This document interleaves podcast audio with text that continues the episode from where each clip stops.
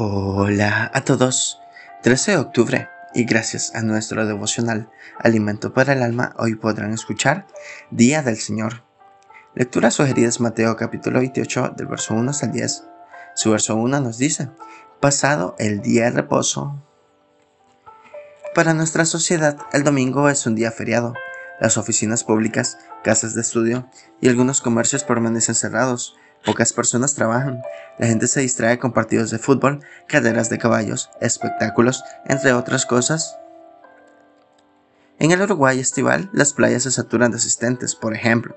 También el domingo se suele preparar comida más especial y los restaurantes reciben la mayor cantidad de clientes de la semana. Esta forma de vivir el domingo no es comprensible con el significado. En Mateo 28.1 leemos, pasado el día de reposo, que era el sábado, al amanecer del primer día de la semana vinieron María Magdalena y la otra María a ver el sepulcro. Esto nos recuerda el hecho más importante de la historia, la resurrección de Jesús, nuestro Salvador. Aunque en la ley existen instrucciones específicas sobre la manera de proceder en el día de reposo, en la gracia no hay mandamientos tan precisos sobre la forma de observar este día.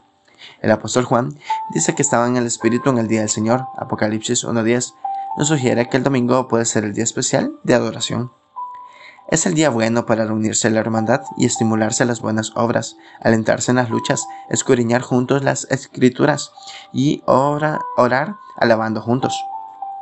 Aunque diariamente recordamos el sacrificio de Cristo, es en ese día en que participamos de su comunión más puntualmente. El pan y la copa simbolizan su sacrificio. También podemos dar testimonio en cárceles y hospitales, alegrar niños o acompañar ancianos. Es día especial también para que se reúna la familia. Nuestra elección reflejará el amor al Señor. Devocional escrito por Alicia Ituarte en Uruguay. Cada día celebramos a Jesús resucitado. Muchas gracias por escuchar.